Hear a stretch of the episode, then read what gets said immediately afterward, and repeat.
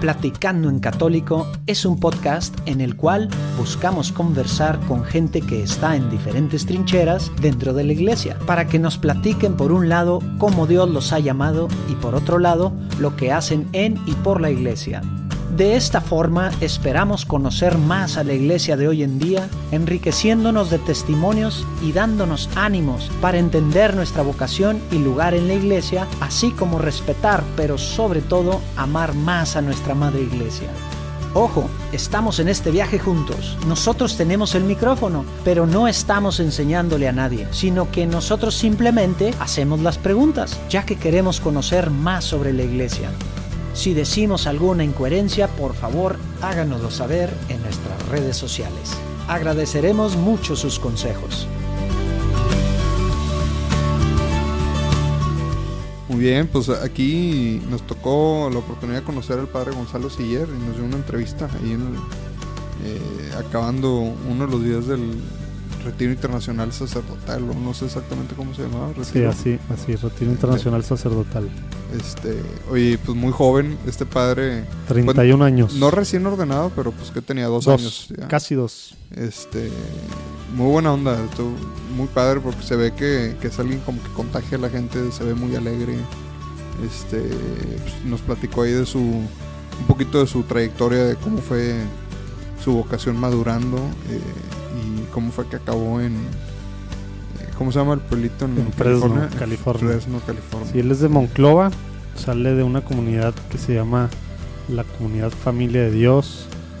Estudia aquí en Monterrey en el seminario hasta filosofía y luego está interesante porque se va a teología a un seminario benedictino en Oregon. Entonces ahí nos platica un poquito de eso, está padre y luego nos platica también lo que está haciendo en Fresno, California, con mexicanos y. Oye, la cerveza que hacían ahí se ah, llamaba. Ahí lo, ponemos en los show notes. Taste and Believe.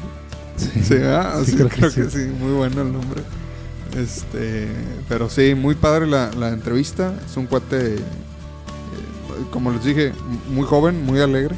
Entonces, pues bueno, siempre es bueno. Ojalá que siga habiendo este sacerdotes así, como que estamos acostumbrados a ver sacerdotes más grandes que nosotros padre ver a más jóvenes. Sí, bueno, animo. Esperemos que lo disfruten. Hasta luego.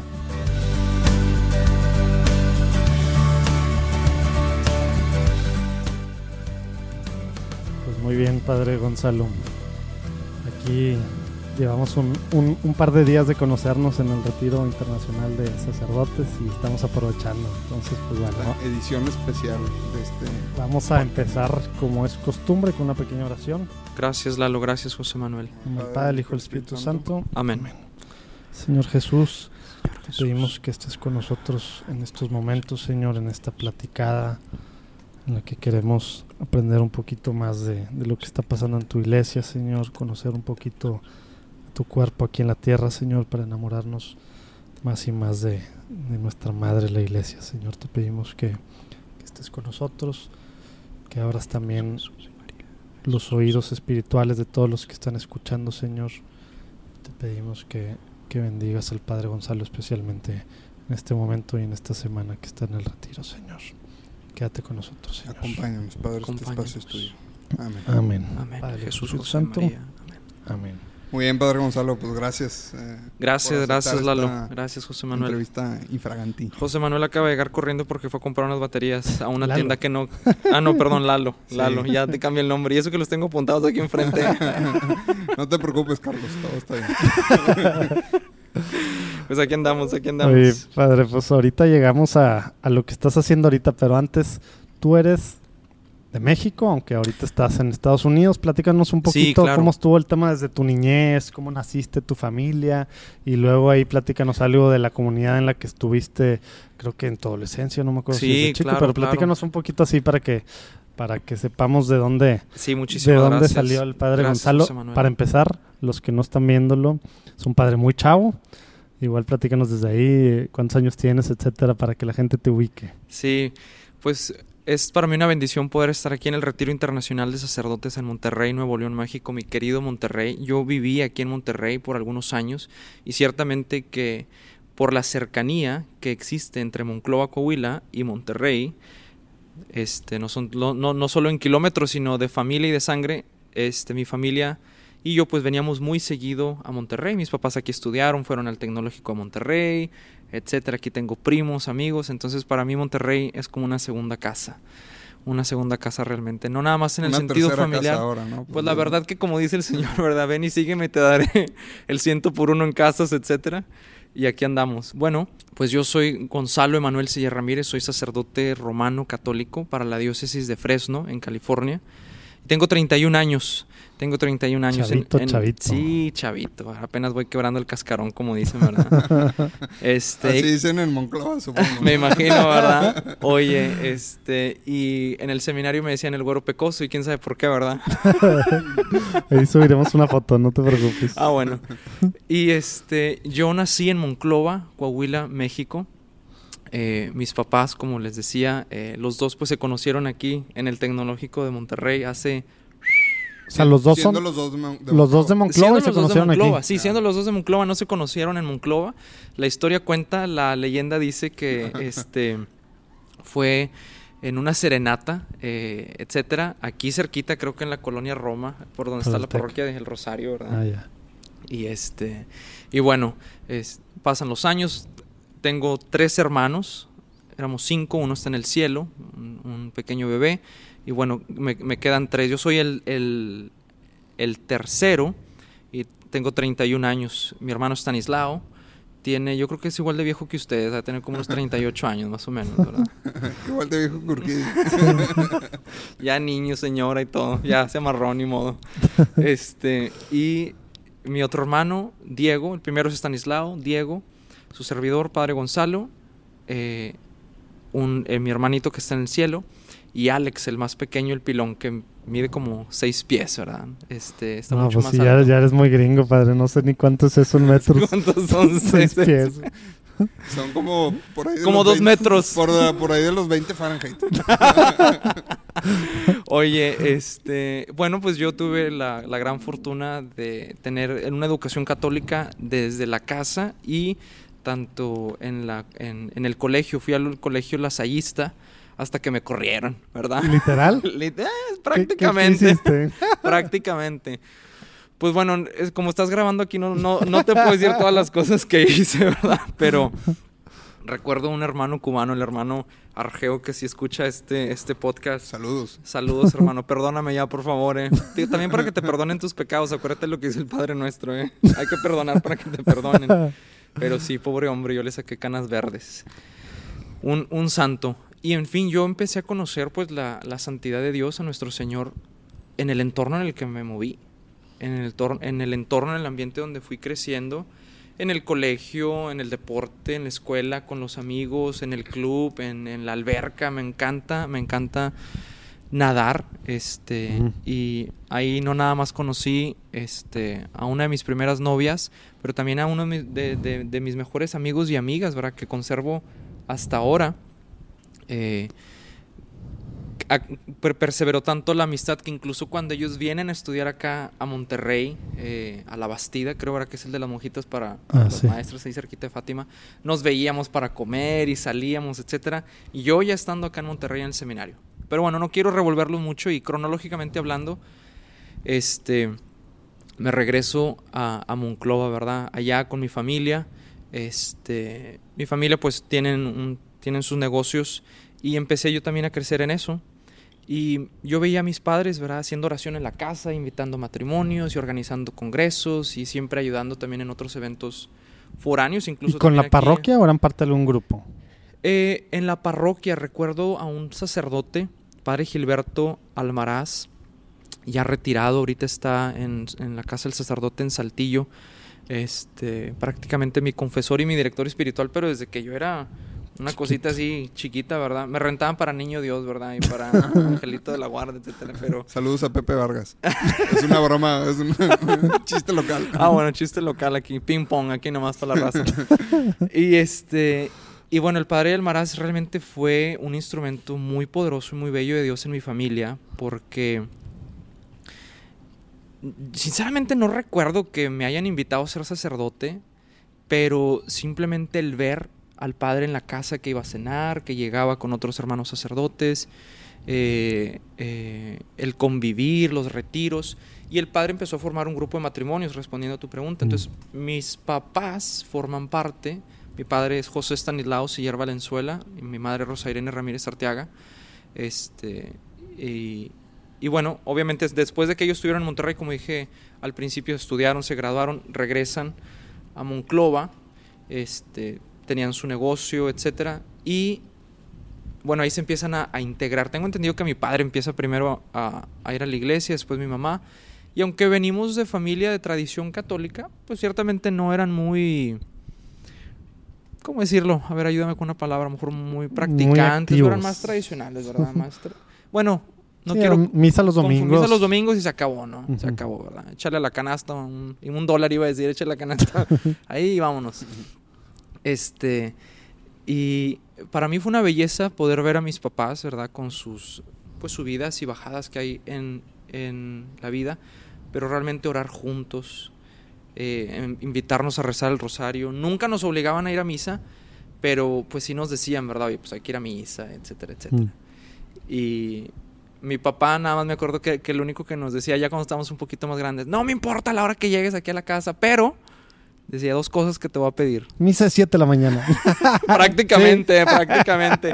Prácti- Bueno, nos decía, el domingo vas a misa y te tienes que levantar a trabajar, ya cuando estábamos en edad de, de trabajar, porque incluso nos organizamos de tal manera en la familia que íbamos a el negocio familiar, eh, estudiábamos en la mañana y trabajamos en la tarde o etcétera, ¿Desde qué? ¿no? ¿Desde prepa y así? ¿O desde- Pues yo la verdad que tuve la fortuna de, de que mis papás me aventaron al ruedo a la chamba desde los 11 años de, de Ah, edad. Obviamente yo iba al colegio lasallista en la mañana, no era turno vespertino, que yo recuerde, era en la mañana. Y, y en la tarde pues a jalarle, ¿verdad? Y bueno, ya un poquito más tardecito con los amigos, ¿verdad? Ya. Oye, ¿en qué trabajaban? Bueno, mis padres este, tenían negocio del- de, lavandería, pero no, no piensen mal, ¿eh? no de lavado de dinero ni nada de eso. Este, de, de lavadoras, secadoras, etcétera. Y también tenían unos mini supers. Mm. Este, y, y en fin, otras cosas. Mi papá es ingeniero, mi mamá es maestra. Y, y se fue desarrollando por ahí el negocio. Entonces todos trabajamos de alguna manera en el Mm. negocio O, a- o ibas al mini super o ibas o a la ir lavandería, ¿verdad? Entonces, eh, eh, ya se me fue la onda, a ver, ayúdenme. No, ¿Qué pues estabas platicando que eso pues, fue Desde- parte de tu desde formación, que desde la- muy chico tuviste la esa Parte de la formación. de aprender sí, defi- el definitivamente. negocio. Sí, gracias, gracias Lalo. Este, y empezó por ahí. Mi hermano el mayor, no es cierto, mi hermano el segundo, Diego, empieza, como es- él tenía como 15 años, yo tenía que como unos 10, yo empiezo a escuchar que él, que se quería ir al seminario y no sé qué. Bueno, pues creo que se vino al seminario aquí con los legionarios de Cristo Mm. aquí en Monterrey. Este, mis papás así como que no, no te vayas, tal, lo, lo dejaron que, que se viniera. Ya en esa época, ya en esa época empezaba a ver el escándalo del padre Maciel, desafortunadamente, ¿verdad? Y mis papás pues con mucha desconfianza, etcétera, como quiera dejaron que se fuera. Mi hermano, ¿verdad? Tuvo muy bonita experiencia con los legionarios.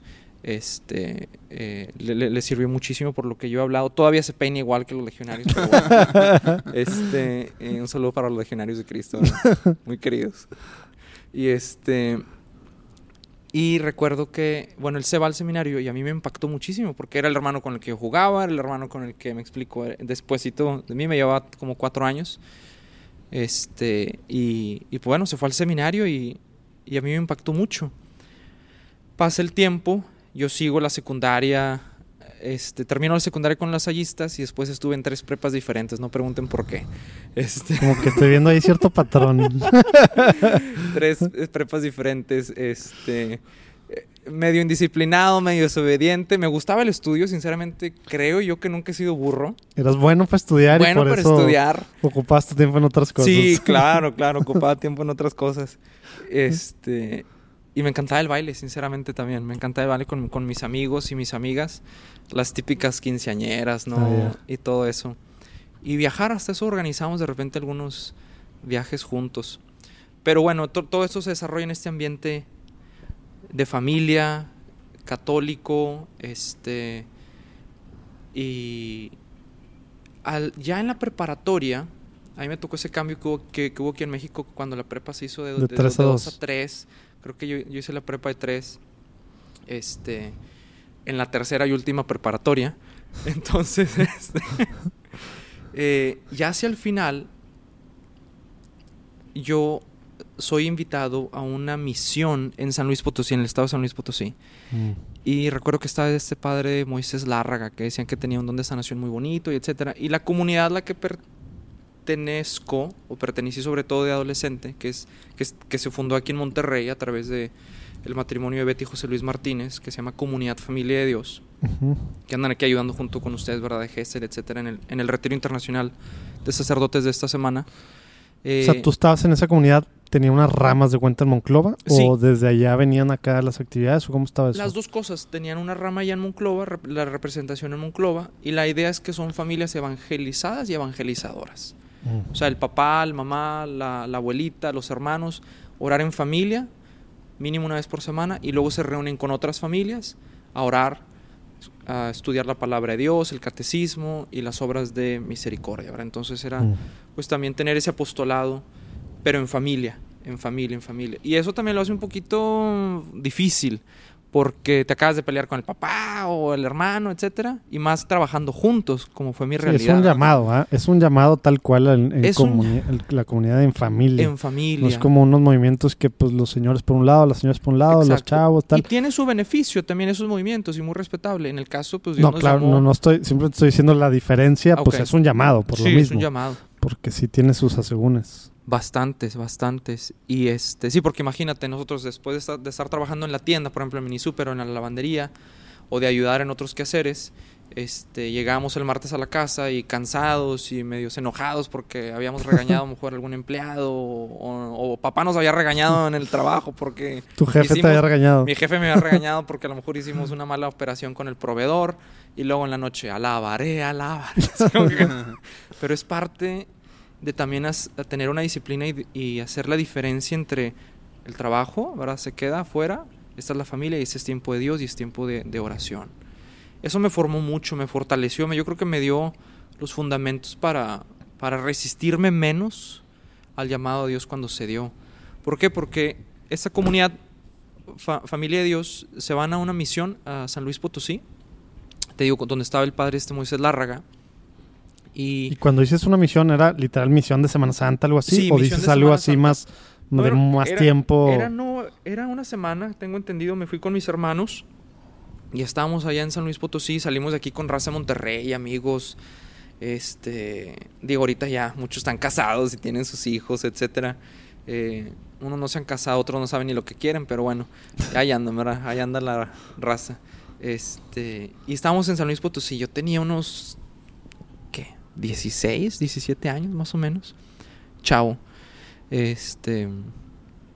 Y recuerdo que seis meses antes, seis, seis meses antes de esa misión en San Luis Potosí, yo vine aquí a un kerigma, un seminario Viene el Espíritu, un retiro en la parroquia Corpus Christi. Y estaban. O sea, no con la comunidad de la familia. Eh, sí, familia era de comunidad Familia de Dios, que tenían un- una Ah, representación ahí en ah, Corpus mira. Christi. Y recuerdo que estaba mi tía Betty, que en paz descanse, esposa de mi, de mi tío José Luis, estaba orando y a un lado de mí estaba orando en lenguas. Yo había crecido con eso, lo había escuchado, pero llega una edad como que, como que también desafortunadamente te empiezas a burlar, ¿no? Y estaba ya a un lado de ella y decía, "Ah", así como que, ¿qué onda con esta señora? Era mi tía, ¿verdad? Y llega el momento de ponerse de pie y hacen la infusión del Espíritu Santo. Y yo empiezo a ver que gente se empieza a desmayar, entre comillas. Lo que ahora entiendo que es el descanso en el Espíritu.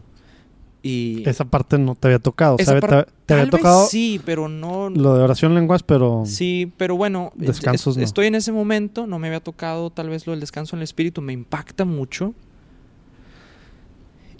Y no me quería yo poner de pie, no tenías que ponerte de pie si no querías para que la gente hiciera oración por ti. Y llego y recuerdo esta, esta señora, Janet, y, y me dice, ¿me das permiso de hacer oración por ti? Muy respetuosa, muy cariñosa, ahora muy entrenada y preparada para ese momento. y le digo, sí, adelante. Pues a mí se me empiezan a debilitar las rodillas. Y yo no, yo no creía y no quería caer en descanso en el espíritu. Pues me sucede una gracia. Yo no sé si después de eso me ha vuelto a suceder, tal vez sí como una o dos, dos veces. Una o dos veces después. Pero bueno, Eso me impactó mucho y yo recibo un- una sanación interior ahí muy, muy linda.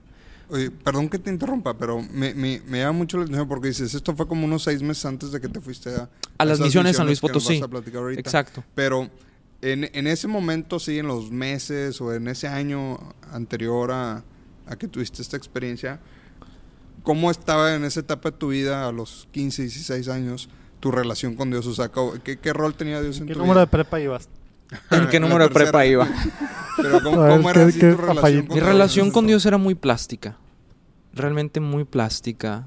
Era, sí, te rezo, o sea, te rezo el Padre Nuestro, check, ¿verdad? Dame un puntito. Ya hice lo que te gusta, está bien, ahí nos vemos, ¿no? Eh, me gustaba hablar de Dios a los demás, pero yo no tenía una relación más profunda con Él, una relación íntima, más O tal vez pensabas paternal. que sí, ¿no? A veces también ese es un engaño. Como que dices, no, sí, yo chido. Claro, yo creo que llevamos, yo creo que vamos cambiando, ¿no? Y también nuestra relación con Dios va cambiando, o sea, va evolucionando en ese en ese sentido. El espíritu se va manifestando en distintas etapas de nuestra vida conforme lo que vamos necesitando. Nuestra vida emocional, social, sexual, afectiva, económica.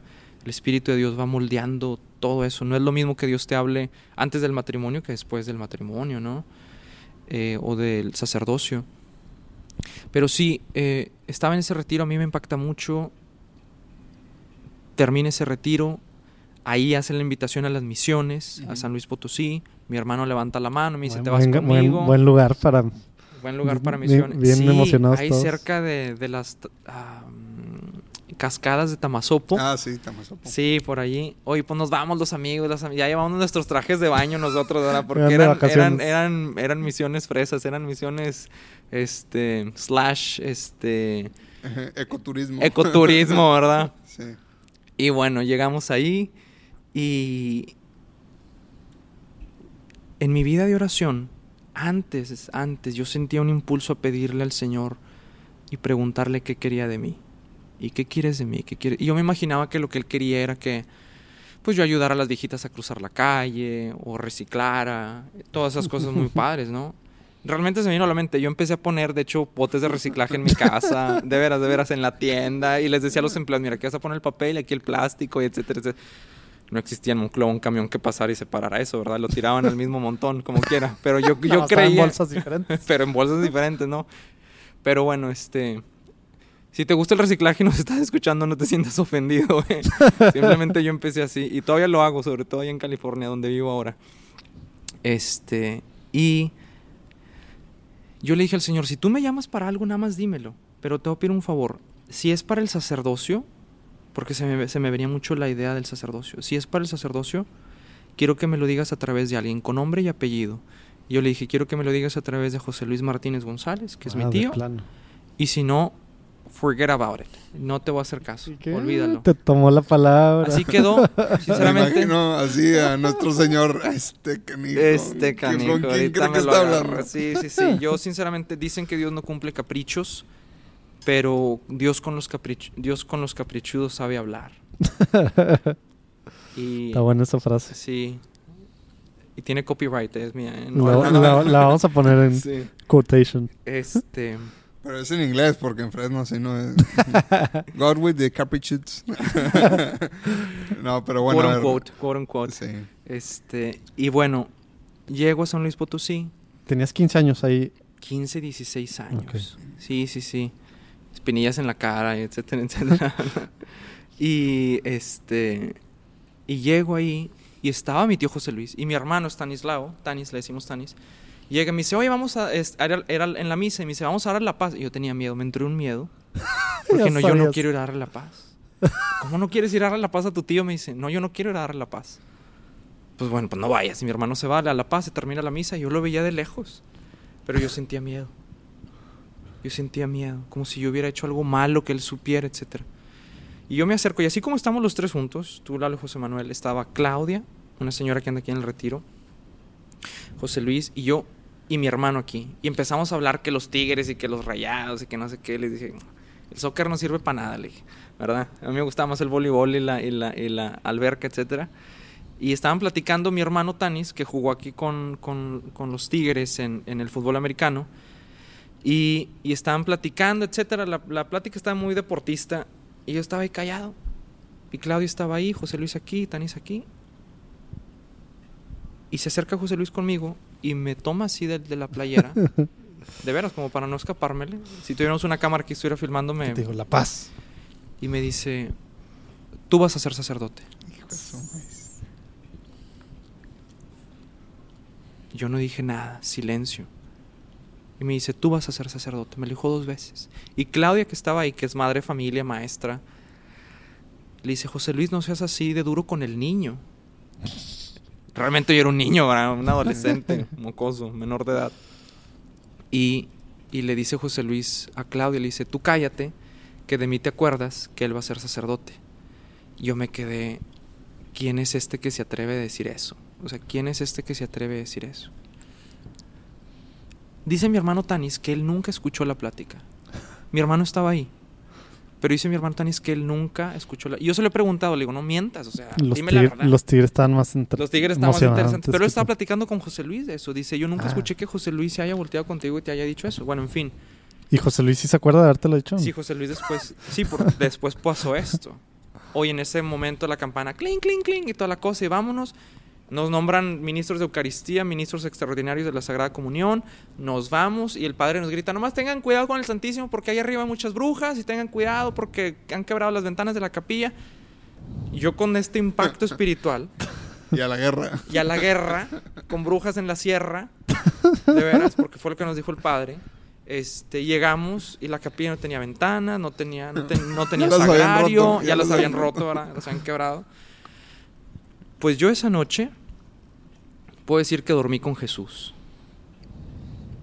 Yo he dormido con nuestro Señor. ¿Y qué pasa? No teníamos dónde dejar al Santísimo. Ah, Entonces yo abro mi sleeping bag No, man. me meto en mi sleeping bag, me meto con el Santísimo, debajo del altar de blocks que había en, ese, en esa capilla. Y fue realmente, en el sentido más positivo y sano de la palabra, lo que voy a decir, fue una noche muy íntima con nuestro Señor. Ahí con Él acostado, debajo del altar. Y ahí le lloré mucho. Ahí le lloré mucho le decía, no, yo no quiero. Yo no quiero ser sacerdote. Yo sé que te pregunté y yo no le había dicho nada a nadie. Nada a nadie, porque dije, yo no quiero que me agarren el cachetito y que me digan, ay, tienes cara de curita o cosas así. No, mi hermano ya se había ido al seminario, Diego, había salido con los legionarios. O sea, ya había una marca en la familia, me explico, como que alguien va a ser sacerdote. Mi hermano el mayor ya se había ido a discernir a Roma con los legionarios igual. Dije, no, no manches, el tercero es la vencida. En Dios seguía y dije, no, yo no quiero, olvídate. Entonces yo nunca le dije nada a nadie que había hecho esa oración. Señor, si tú me llamas a ser sacerdote, dímelo a través de José Luis. Nunca le dije nada a nadie, nunca. Entonces yo estaba enojado, enojado con Dios, molesto, no lo aceptaba. Y recuerdo bajar, pedí un ride, bajé de la sierra hacia la casa donde estaba José Luis. Llego y le toco, abre la puerta donde lo estaban hospedando a él y a mi tía Betty. Y le- no, yo no sé si ustedes pueden poner aquí el pic para ta- tapar las palabras malas, ¿verdad? Sí, pero sí, bueno, este, no, no las voy a decir, pero yo llego y llego enojado. Y le empiezo a decir de cosas. Y toca esto y que la otra y que la otra. Y pi, pi, pi, pi. y me dice, espérame, espérame, espérame. Para empezar, bájale una rayita. Me dice, cálmate. ¿Qué pasó? ¿Qué quieres? Era prácticamente la madrugada, casi eran las 2 de la mañana. Y yo iba a tocar a su casa así como loco. Estaba desesperado. Desesperado porque traía todo esto. Ya no traías el Santísimo. ¿eh? Ya no, ya, ya, ya, ya, ya, no- ya no traía el Santísimo. Yo creo que Jesús en ese momento como que se quedó afuera y dijo, ¿por qué se está diciendo tanta mala palabra que, que se desahogue primero? Y llego y me pasa, etcétera. Yo iba con una amiga, ahí nos sentamos y me dice, ¿qué quieres? ¿Qué pasó? Y le digo, pues que tú me dijiste esto. ¿Y por qué me lo dijiste? ¿Quién te crees? Etcétera. Le dije, eso es algo muy grave lo que tú me dijiste. Te lo O estoy sea, tú enojado en el sentido de que no andes soltando declaraciones así sin saber el impacto que pueden tener. Exacto. Eso era lo que ¿Me sentía. puedes traumar? ¿Me explico? Ve cómo me dejaste. Mira cómo me dejaste todavía. Los ojos temblando. 15 años después todavía, ¿verdad? Este, y sí, él todavía, yo le dije, te voy a demandar, te tienes que pagar por la consulta del psiquiatra y toda la cosa, ¿no? Y este, llegamos ahí y, y me dice, ¿sabes qué? No te enojes conmigo, enójate con Dios, no te plano. enojes conmigo. porque cuando yo estaba delante de ti, Dios me dijo que te dijera que tú ibas a ser sacerdote. Me puse peor. Me puse peor porque ahora resulta. O sea, tu amiga estaba al lado. Mi amiga estaba al lado y mi amiga. Sí, porque dije, yo quiero, una, yo quiero un testigo, güey. ¿Verdad? Yo creo que ¿Qué el- lo legalista co- corre en la sangre. Mi tío es abogado, ¿verdad? Mm. A qué buen santo me encomendé. ¿Quién confía en los abogados? Nada en contra de los abogados, menos si son católicos, ¿eh? Pero mi tío es abogado y este. Y, y bueno, eh, yo le pedí al Señor que me dijera a través de él porque yo confiaba que él era un hombre que podía escuchar la voz de Dios. Hasta que te lo dijo. Hasta que me lo dijo. Pero yo no creía que me lo había dicho. Me tomó meses aceptarlo. Para no hacer el cuento muy largo, terminamos en Tambaca, regreso a Monclova. Yo les pedí a los que sabían ahí que no dijeran nada. Yo no le dije nada a mis papás hasta después de meses. Y recuerdo que yo estaba, yo no sé si fue el agua, el clima, qué pasó, pero yo decía, no señor, es que tú no me dijiste nada y no te creo. Muchas gracias, no te creo. Y en un momento de oración, muy desesperante, sinceramente muy desesperante, porque mi papá me decía, pues vete a estudiar a Estados Unidos, etcétera, ¿qué vas a hacer? Haz de cuenta que mi vida se congeló en ese momento, porque dije, ¿y ahora qué sigue? ¿Y ahora qué sigue? Y recuerdo tomar la Biblia y le dije, ya me tienes que hablar, o sea, me tienes que decir. ¿Qué onda? Dime, Señor, ¿qué, qué quieres conmigo? Ya le había yo preguntado. Por eso te digo, dicen algunos que Dios no cumple caprichos, pero Dios sabe hablar con los caprichosos. No es promoción para las pizzas las caprichosas, ¿eh? Pero, este... No era, pero ya fue. No era, pero ya fue, ¿verdad? Muy rica. Ahí los tomamos en los show notes. sí. Con un cupón de descuento. Oye, cóbrale para que. Sí, un cupón de descuento, cóbrales, ¿eh? Este. Y. Y bueno, este, estoy haciendo oración, abro la Biblia. Y sale el Salmo 109 o 110, dependiendo de la traducción y la Biblia que usted tenga. Mm, pues, si es católico o no. Claro. Y dice, Yahvé jura y no ha de retractarse. Tú eres sacerdote para siempre según el rito de Melquisedec. Yo quería arrancar la hoja de la Biblia. Yo quería arrancar la hoja de la Biblia, quería reventar la Biblia. Y desde allí dije, Como que sí, es en serio. existes. No, yo para empezar dije, sí existes. Si eres real. O sea, si alguien viene conmigo y me dice, Dios no existe, le digo, eres un ignorante, no sabes. Búscalo, se manifiesta, se presenta. Mi, uno, de, uno de mis pecados es, es la falta de fe. Y Dios sabe a quién le habla y cómo le habla. Y Dios creo que eligió hablarme así para fortalecerme en mi fe y saber que Él existe, se manifiesta y habla Duro y directo. duro y directo para los que necesitan escucharlo así. Y, y bueno, empecé el discernimiento, regreso con el padre Almaraz, aquel... Oye, el padre Almaraz no tenía nada que ver con la comunidad Familia de Dios, ¿o Sí, sí? más o menos, o sea, pues él era o sea, el grupo de allá. capellán, Ah, ok. él Sí era. capellán. Esa parte ya no. Ok. Sí, perdón, estuve brincando ahí sobre los charcos, ¿verdad? La información que le estuve dando. Pero el padre Almaraz me acercó con él y le digo, me dice, bueno, pues vamos a ver. Empezamos a discernir, me invitó a vivir con él. ¿Y su qué casa. significa? Te iba a preguntar, ¿qué significa discernir? Pues el discernir, ¿verdad? Es, O sea, en la práctica me Yo- refiero. Sí, ¿eh? claro. Mira, si, si a ti te gusta la construcción o la cocina, te voy a poner un ejemplo. Es el, es el, es el cernir, es el purificar eh, como la, la arenilla que se va a usar para la construcción o la harina cuando vas a hacer la, la- la mezcla para el pastel. Es limpiar, es ver realmente las cosas esenciales. En la vida espiritual es el preguntar, el orar, el profundizar este, con Dios este, para poder encontrar su voluntad en la vida. Eso es el discernir.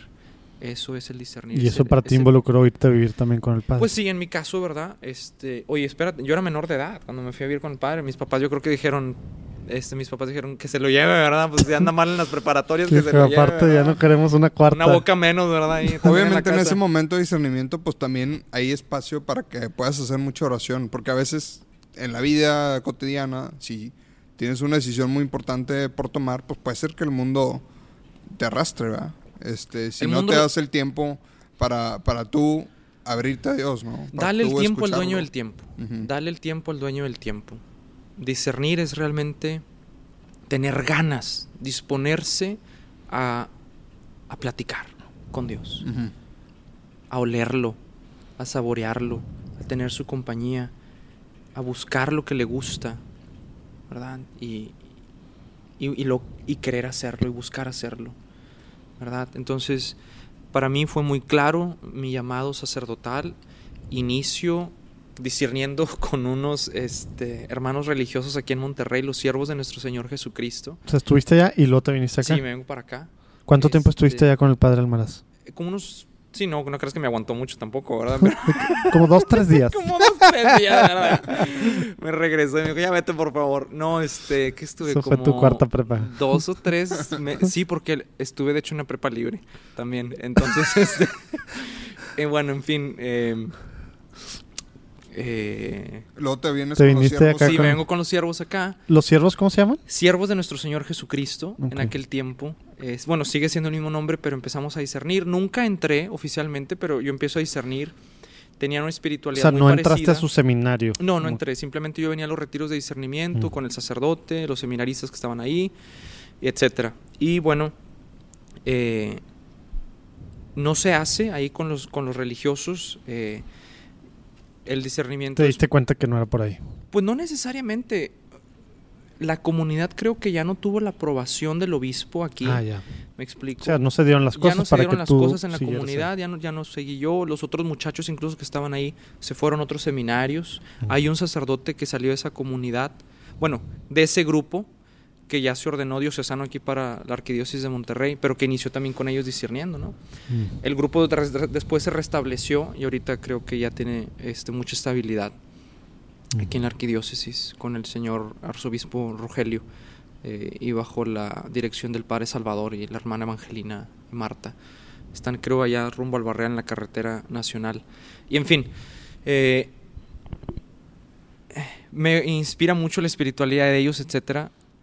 Y pero pues yo también tenía que seguir buscando dónde nutrir y sí. establecer y sembrar la vocación que creía yo Dios me había confiado, ¿no? Y este entró al seminario de Monterrey. O sea, ¿cuántos años fue eso? Para saber, 15 y 16 fue el llamado Sí, yo entro al directo de seminario, José Luis. yo entro al seminario Monterrey. cuando terminaste entrando. Termino entrando al seminario Monterrey creo que en agosto del 2006. O sea, Yo tenía 18, iba a cumplir 19 años. ah. O sea, fueron 3, 4 años. Sí, ese más o menos, más o menos. Y es que me- también mi papá me dijo, bueno, quiero que termines, o sea, tu preparatoria y que veas una carrera, qué onda, duró sigue un trabajando. más de lo que debería también, la prepa. Eh, O sí, nomás fueron tres prepas diferentes, sí, al mismo tiempo. quiero que vayas y compres el título, aunque sea, ¿verdad? La prepa ya tráeme algo. Este, y, y bueno, yo también me involucré muchísimo en esos años en el negocio y, y- y buscándolo hacer crecer y etcétera, ¿no? Mm. Eh, la, la, la sangre comerciante corre en, en mis venas, ¿verdad? Este, desde mis abuelos que tenían supermercados, etcétera. Y, y bueno, eh, entró al seminario Monterrey, estuve en el seminario menor, aunque no hice la preparatoria en el seminario, eso hubiera sido como mi quinta prepa, ¿verdad? Pero no hice el seminario. Este, recuerdo al padre Hilario, que El ahora es seminario obispo menor, el de. Corregidora, ¿verdad? Sí, el de Corregidora. Entramos al año ahí especial, que le dan para los niños especiales, este, que entran ahí. Porque, eh, le, le digo especial para la, porque es un año como de aclimatamiento, ¿verdad? El, el- creo que es el año propedéutico, que se le llama aquí en México. Este, y porque ya teníamos o preparatoria o algún año de carrera, o ya había algunos que tenían carrera. O sea, yo entré con algunos que tenían más edad, ¿verdad? Vocaciones un poquito más tardías. Y nos integramos a ese grupo Como Cheo, especial. Como Rodrigo Liceo. Como Rodrigo Liceo, ¿verdad? Como el padre. Rodrigo ya estaba graduado del TEC. Este, exactamente, ahí nos conocimos, iniciamos ese grupo. Termino la filosofía en Monterrey, esto fue que en el 2011 más o menos. Termino la filosofía, pasa un año más o menos. Salgo, yo quería seguir estudiando, trabajando. Y en ese proceso yo me voy a A California. ver, pero ¿qué quiere decir eso? O sea, te graduaste de filosofía y aquí un año, un año estuviste ahí todavía. No, no, no. Yo termino Ah, y luego ya no sigo a la teología aquí en Monterrey. ah, ajá. Ya no sigo la teología aquí en Monterrey. Y en ese inter, entre la filosofía, que es la primera etapa principal de la que formación dura sacerdotal, como cuatro básicamente como cuatro años, la, la- la- la licenciatura aquí en Monterrey. Termino, este, por la gracia de Dios me, me gradúo, pasa más o menos un año, y en ese inter, antes de iniciar la teología, pues yo estaba buscando el, seguir estudiando inglés, etcétera, etcétera, y trabajando. Y termino en California, en Fresno, California. ¿Trabajando como seminarista o no, trabajando a no, te no, no, con en, en- en- en- Comerciante. eh, como comerciante, Ah, ya, ok. O sea, tú te gradúas este, y, y como que agarras otra etapa, llamémosle de discernimiento De más profundo. Por así decirlo. Por, por, por así decirlo. Estaba yo también tratando de este canalizar las, las rebeldías, ¿verdad? Que traía de buen seminarista. Este.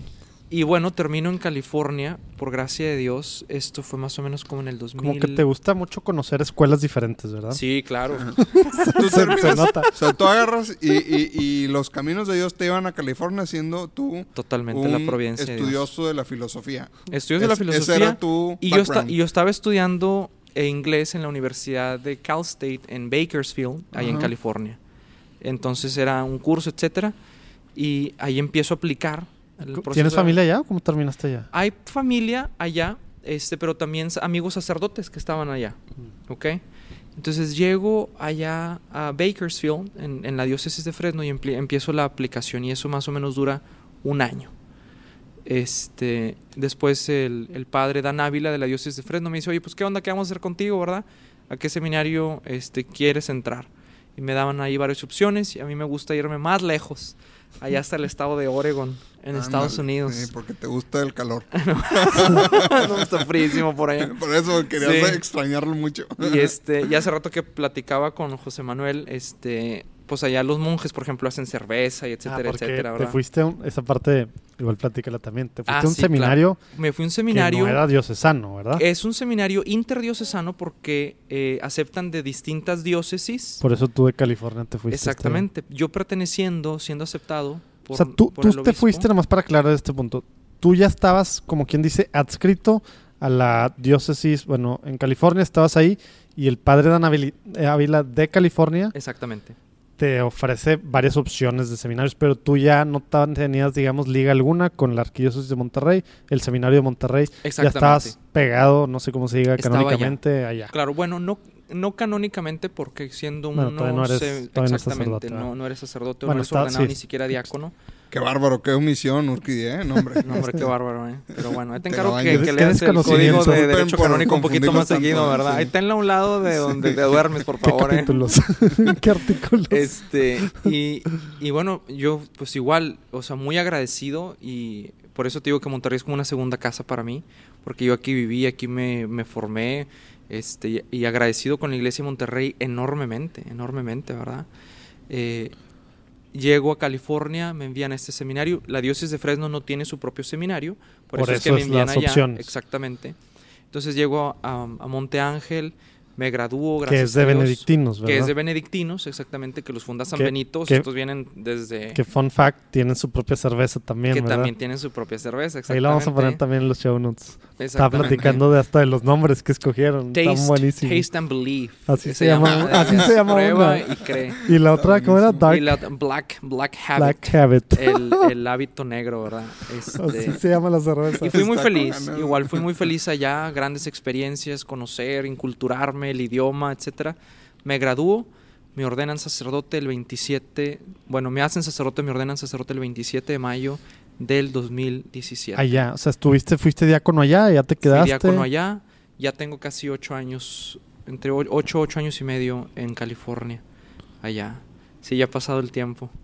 Pero te me ordenaste gustaría- hace cuánto tiempo? Hace prácticamente dos años. Ah, Ah, ok. Felicidades. Sí, muchísimas Oye, me gracias. gustaría que nos platicaras un poquito cómo es así tu vida, tu día a día, tus apostolados eh, principales en los que trabajas allá. ¿Trabajas con comunidades latinas o no? Porque luego uno se imagina, ah, un padre este paisano allá en California Eh. ¡Paisa! a estar con los, con los mexas, con los hermanos, ¿no? Con los hermanos y hermanas allá. Este, Bueno, Fresno es medio rough, ¿no? O ya no. Pues este es una comunidad multicultural.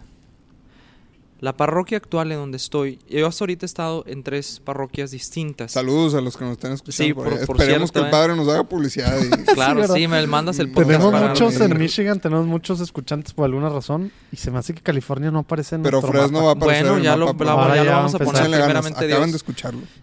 Me ordenan sacerdote, me envían como vicario de dos parroquias. La necesidad es muy grande. Chis. Exactamente, de dos parroquias Wow. bajo un solo párroco. No sabe que eso se. Exactamente. El párroco se retira, llega un administrador, Este, yo duré ahí nueve meses. El señor obispo me dice, ¿sabes qué? Ya terminaste aquí tu periodo. Me envía con él a la catedral. Ahí en la catedral duré un año. ¿La catedral de? De Fresno, Ah. dedicada a San Juan catedra- a San Juan Bautista, perdón, que es la catedral de Fresno. Las dos experiencias muy bonitas. Créeme que Dios me ha bendecido con mucha felicidad y gozo en los, en los ministerios pastorales. La gente realmente hace que el ministerio pese menos y uno lo disfrute más. Este, casi toda la gente. Saludos a los que no, ¿verdad? Pero Dios los bendiga también a todos. Este, y, y la gente también te va enseñando a ser sacerdote. Es el Espíritu Santo que a través de su pueblo, de su gente, te va formando para ser el pastor que su pueblo necesita. Que su pueblo necesita. Y este pueblo es multicultural. El corazón del hombre y la mujer es el mismo aquí en China, ¿verdad? Pecan diferente, hablan diferente, aman diferente con distintas expresiones culturales, pero al fin de cuentas la necesidad del hombre y de la mujer, la necesidad espiritual, la sed de amor, la sed de Dios es la misma. Aquí en China. Eh, he servido comunidades filipinas, comunidades hispanas. Cuando digo hispana no nada más me refiero a la comunidad mexicana, porque en el área Fresno tenemos hermanos centroamericanos, salvadoreños, guatemaltecos, de Belice, colombianos, venezolanos. Este, mi dentista es de El Salvador. Un saludo, Guillermo, ahora por si me está escuchando. este, tenemos muchísima gente y obviamente también los anglosajones. Eh, la realidad es muy bilingüe, muy bilingüe. Entonces celebro misa en la mañana en, en- en inglés y en la tarde en español. Funerales bilingües, bautizos bilingües, porque también la realidad de nuestros jóvenes es que están creciendo en una realidad bilingüe. Hablan inglés en la escuela, español en la casa. O, o- o- o el, o vaya, dependiendo de la familia a la que pertenezcas, Sí, ¿no? sí, sí, claro. Si eres filipino, hablas el eh, este tagalog, etcétera, y, el, y el es- y el inglés en el trabajo.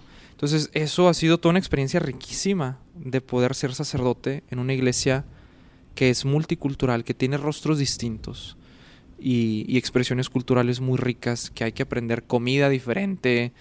Olvídate, olvídate. Este, en la mañana desayuno tamales y en la, en la noche ceno lumpias de, de- de las Filipinas este, y caseras. Oye, ¿y en la catedral qué hacías con el obispo? En la catedral, bueno, pues yo asistí ahí como vicario este, del- de, la, de la catedral y todos los servicios... También se llama vicario el de la catedral. Sí, sí, sí. Eh, después me mandan, hace una semana me acaban de cambiar. Este, hoy a qué día estamos, A ver, hoy es martes 12. eh, martes, sí, 12 de marzo.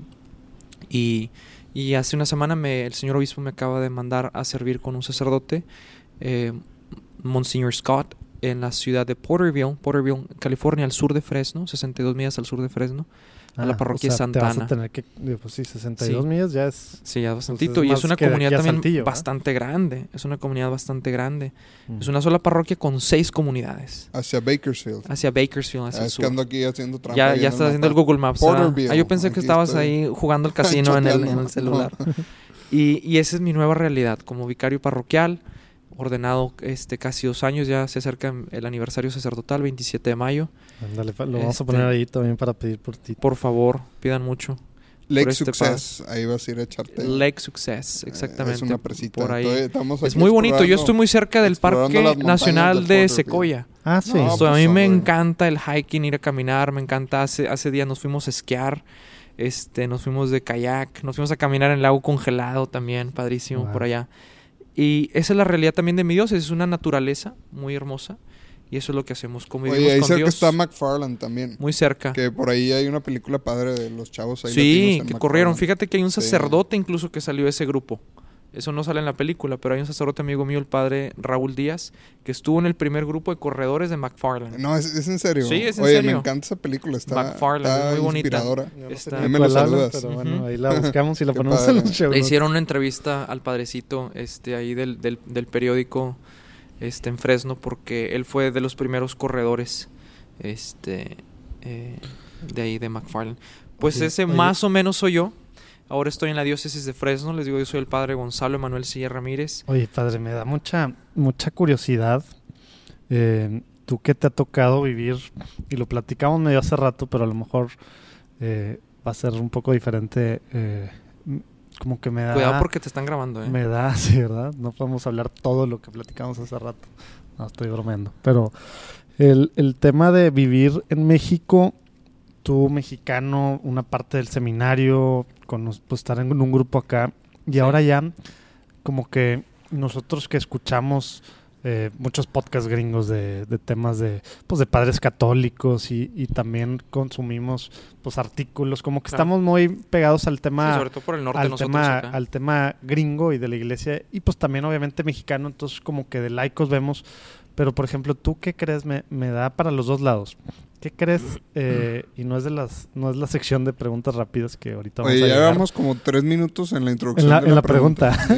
Yo digo ¿Qué- que ya qué- la sueltes. ¿Qué crees Hablé que, demasiado, perdón. qué crees que es la que es algo que, que, que los mexicanos como iglesia podamos aprender de pues de la iglesia gringa con tantas necesidades de sacerdotes Sí, mucho. y demás, pero al mismo tiempo viven de cierta forma muy diferente. O sea, por un lado, y también al revés, ¿no? ¿Qué crees que, qué crees que también eh, puedan ellos... Híjole, es muy buena porque nos Está- escucha está buena la pregunta. el eh, te 16% felicito. de la gente que nos escucha es, es, es- sea, es de Estados Unidos. Entonces Ah. nos escucha nos escucha mucha gente de allá. Obviamente el- Claro. digo, el 78% es de México y el Claro. otro se reparte, ¿no?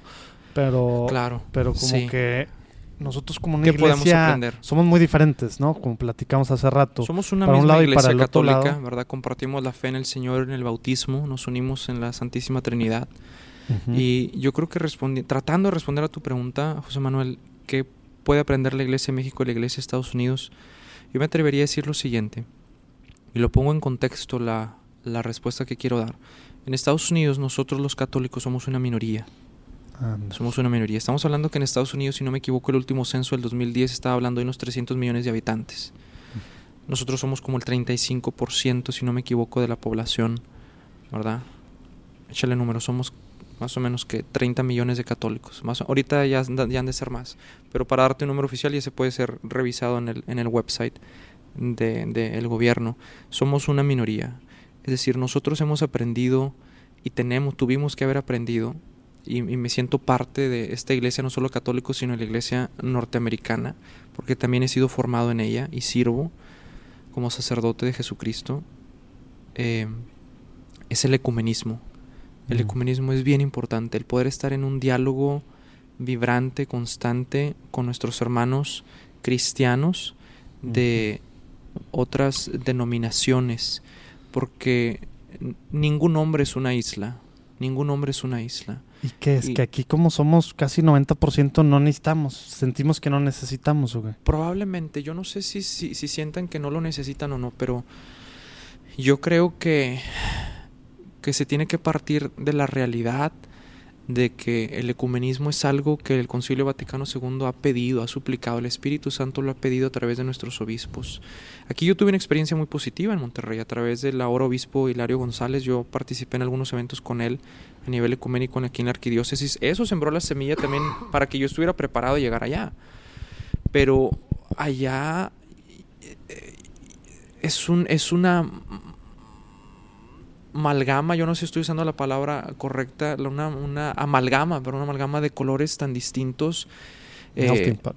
este de, de una melting pot y yo creo que Canadá, Estados Unidos y parte de Europa son los únicos territorios en el mundo que experimentan eso. Tal vez México y a lo mejor Monterrey ya como metrópoli más internacional empieza a experimentar eso. Pero yo te diría que podemos compartir, no necesariamente aprender, pero compartir eh, es el ecumenismo, el ecumenismo. Tenemos que estar abiertos, primero saber quiénes somos nosotros, para poder entrar en diálogo con ellos, pero no un diálogo eh, feisty, conten- como con, contencioso, ¿no? ¿Es Sí, la palabra como correcta? Tradicionalmente así se siente aquí en México, No, medio es- a la defensiva. De- déjame, vamos a conocernos, es- vamos a conocernos, vamos a sentarnos, vamos a platicar. ¿Quién, ¿Quiénes somos? El, el diálogo ecuménico es importante. Por ejemplo, en, en Estados Unidos hay desayunos entre pastores católicos y pastores protestantes, los párrocos, etcétera, cada viernes de mes, una vez al mes, donde nos simplemente nos juntamos a desayunar o a platicar, etcétera. Y a veces oramos juntos. O por ejemplo, mira, la vez pasada me fui a esquiar hace como dos semanas. Iba a venir conmigo a esquiar un pastor luterano. No pudo venir porque su esposa se enfermó, no sé qué. Dije, bueno, pues yo, yo no tengo esposa, ¿verdad? Gracias a Dios me, me libré de esa, ¿verdad? Bendito celibato. Este, y bueno, yo, yo, yo sí me fui a esquiar, ¿verdad? Pero él iba a venir a esquiar con nosotros y no pudo. Pero tener esa apertura para conocerse. no nada más a nivel doctrinal, pero a nivel de un quehacer, de las obras de misericordia, del compartir.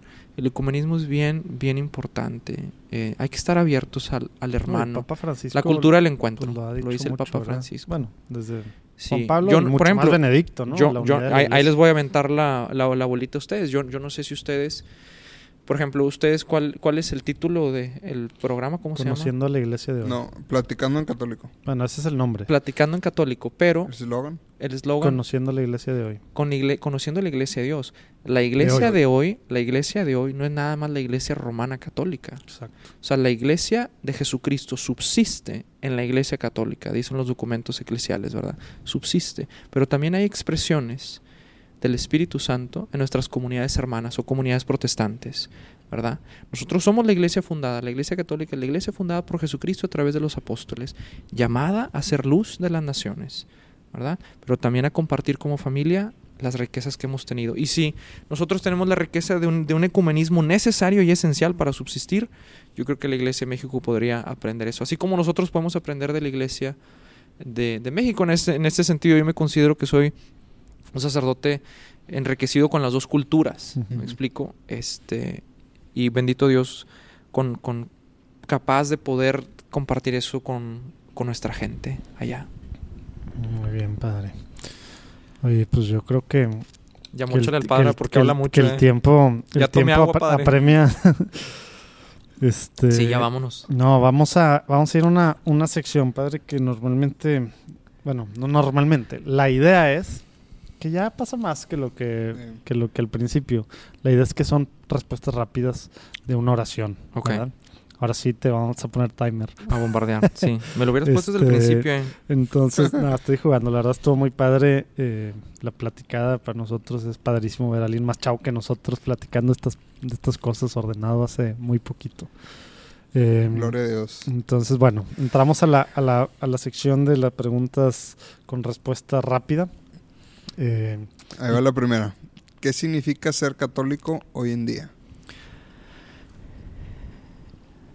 significa dejarse amar por Dios a través de los sacramentos, amar a la Virgen Santísima, reconociendo que hay otros hermanos y hermanas que conocen a Dios de modos distintos, de modos distintos y eh, con la doctrina que el Señor nos ha dado, con la verdad que Él nos ha compartido, podemos iluminar a los demás. Yo creo que eso significa ser, ser católico ahorita, amar al Señor en los sacramentos y dejarse, dejarse llevar de la mano de María Santísima. nice. Muy bien. Muy bien. A ver, qué buen tip, así muy práctico, le puedes dar a un católico que quiere ser santo hoy en día. Así tomando en cuenta cómo está la sociedad. ¿no? Deséalo, deséalo. Pero que en la práctica, ¿qué necesita ser un católico que quiere ser Yo creo que para ¿Qué aquella práctica tiene que haber deseo, De corazón. tiene que haber deseo, corazón, tiene que haber búsqueda, tiene que haber ganas, ganas. Eh, digo, perdón que te ponga de, de ejemplo, Lalo, pero, o sea, ustedes tenían ganas de hacer este podcast, no estaban las baterías, corriste por las baterías, me explico. O sea, Ya entienden por qué ahí- estaba jadeando al principio. Lalo. ahí se da, en esas cosas, ahí se da la santidad. ¿Qué es la santidad? Dejarse amar por Dios. Dejarse amar por Dios, pero compartir ese amor, especialmente con los más necesitados. ¿Y a qué me refiero con los más necesitados? O sea, en todos, en, en nuestras familias, en nuestros círculos de amigos, tenemos divorciados vueltos a casar, amigos con atracción al mismo sexo, gente con muchos problemas, gente con necesidades especiales, con enfermedades mentales. Eh, a, todos ellos, a todos ellos hay que llevarles la riqueza de la gracia que Dios ha manifestado en su iglesia católica, nuestra Santa Madre Iglesia Católica. Muy bien. Muy bien.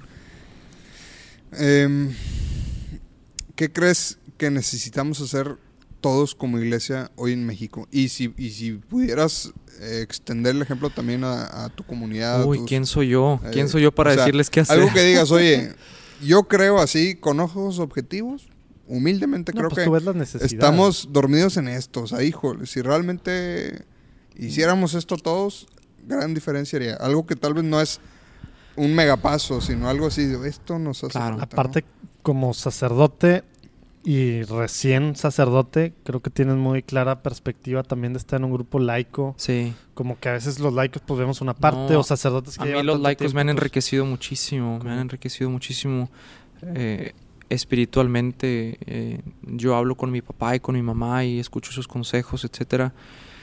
Yo creo que la escucha, yo creo que Ándale. eso sería práctico, la escucha.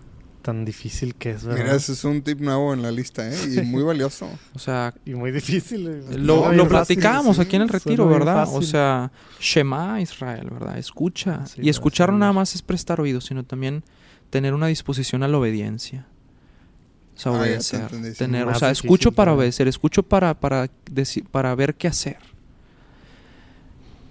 Eh, pero sí, además, ¿cómo escuchar?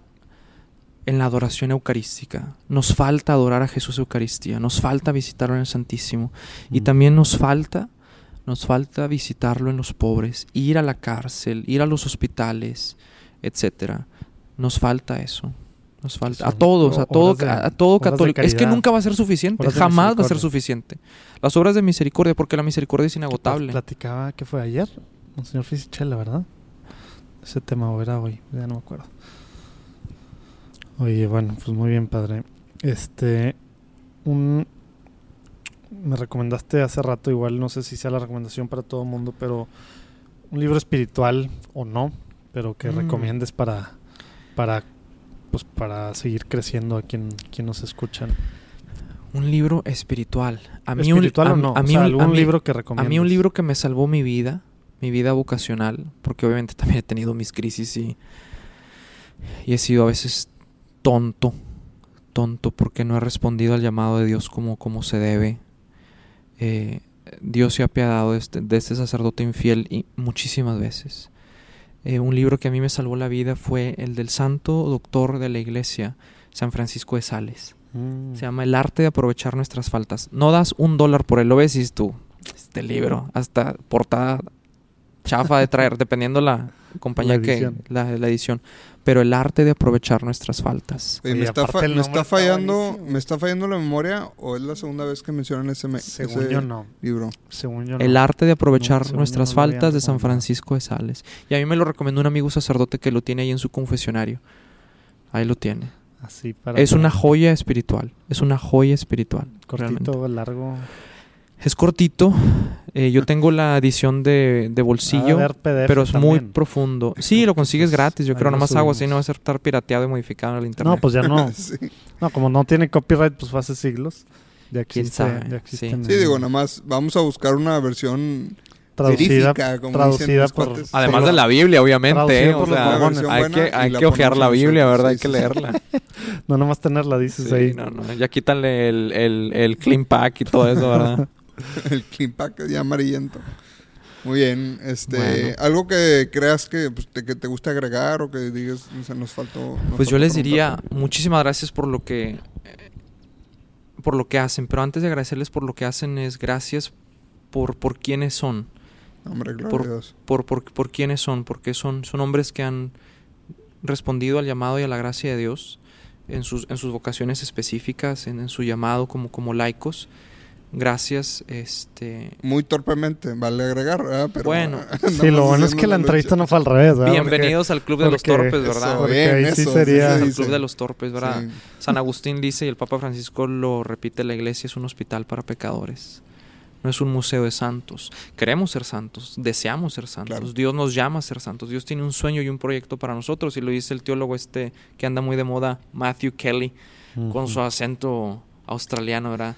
Es Estás australiano. llamado a ser la si mejor versión de No, ti es mismo. australiano. Estás llamado a ser la mejor versión de ti mismo. Todos y cada uno de nosotros estamos llamados a ser la mejor versión de nosotros Sí. mismos. Porque Dios tiene un sueño para nosotros y, hay que Tiene unos cumplir audiobooks muy padres. Ahí los vamos a poner también. Sí, sí, sí. No, Pues y esa- ahorita tiene un programa para cuaresma también muy tiene un ever. app, tiene una app para confirmación, para confirmación gratuita, donde él va guiando todo el proceso y este, este se llama Decision Point. Pero hay, Ah, hay- vale, hay también un programa para la... es Best Lent Ever, ¿no? Que es un programa ahí de... Best Land Sí, que Ever, también algo tenía para Sí, el aliento. Es el que y- estamos llevando nosotros en la parroquia ahorita. Ya, qué padre. Y está súper cortito, fácil al grano. Entonces, Oye, ya fíjate, para cerrar, este, porque se nos andan aquí desesperando Sí, no, nuestros eh, El Ray. escuchas.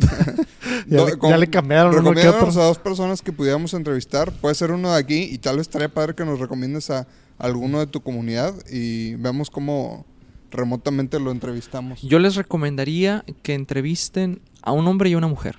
Ándale. Número uno, les recomiendo a este hombre al través del cual el Señor me habló, eh, mi tío José Luis Martínez Vamos a González, preguntarle la versión de, los Comunidad hechos. Familia su de Dios. versión de los hechos. ¿eh? Sí, Sí. pero permí- y luego No después la quiero oye, escuchar. Es que no yo le dije acuerdo, que tenemos ¿eh? que escribirla porque después termina uno platicándole y le pegas o le quitas. Sí, claro. Tiene uno que escribir Sí, las cosas conforme porque pasa sí, el- conforme pasa el tiempo. Va a estar Pero a él padre te lo eso, recomiendo. Hecho.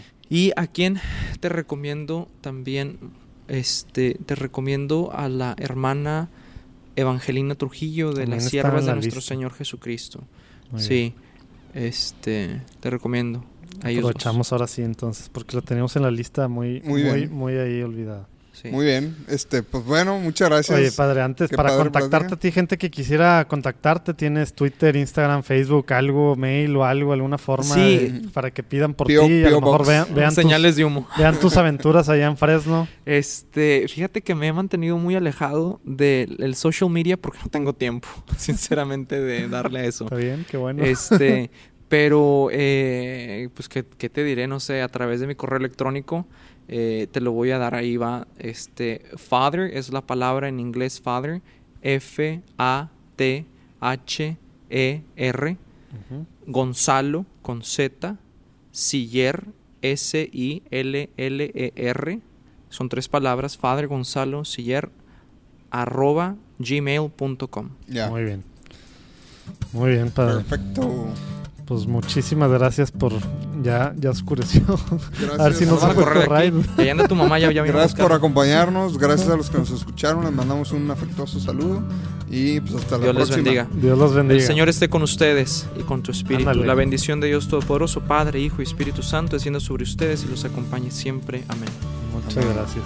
Gracias, No importa cuándo escucharon, ahí tuvieron la bendición. Gloria a Dios. Gracias por escuchar un episodio más de Platicando en Católico.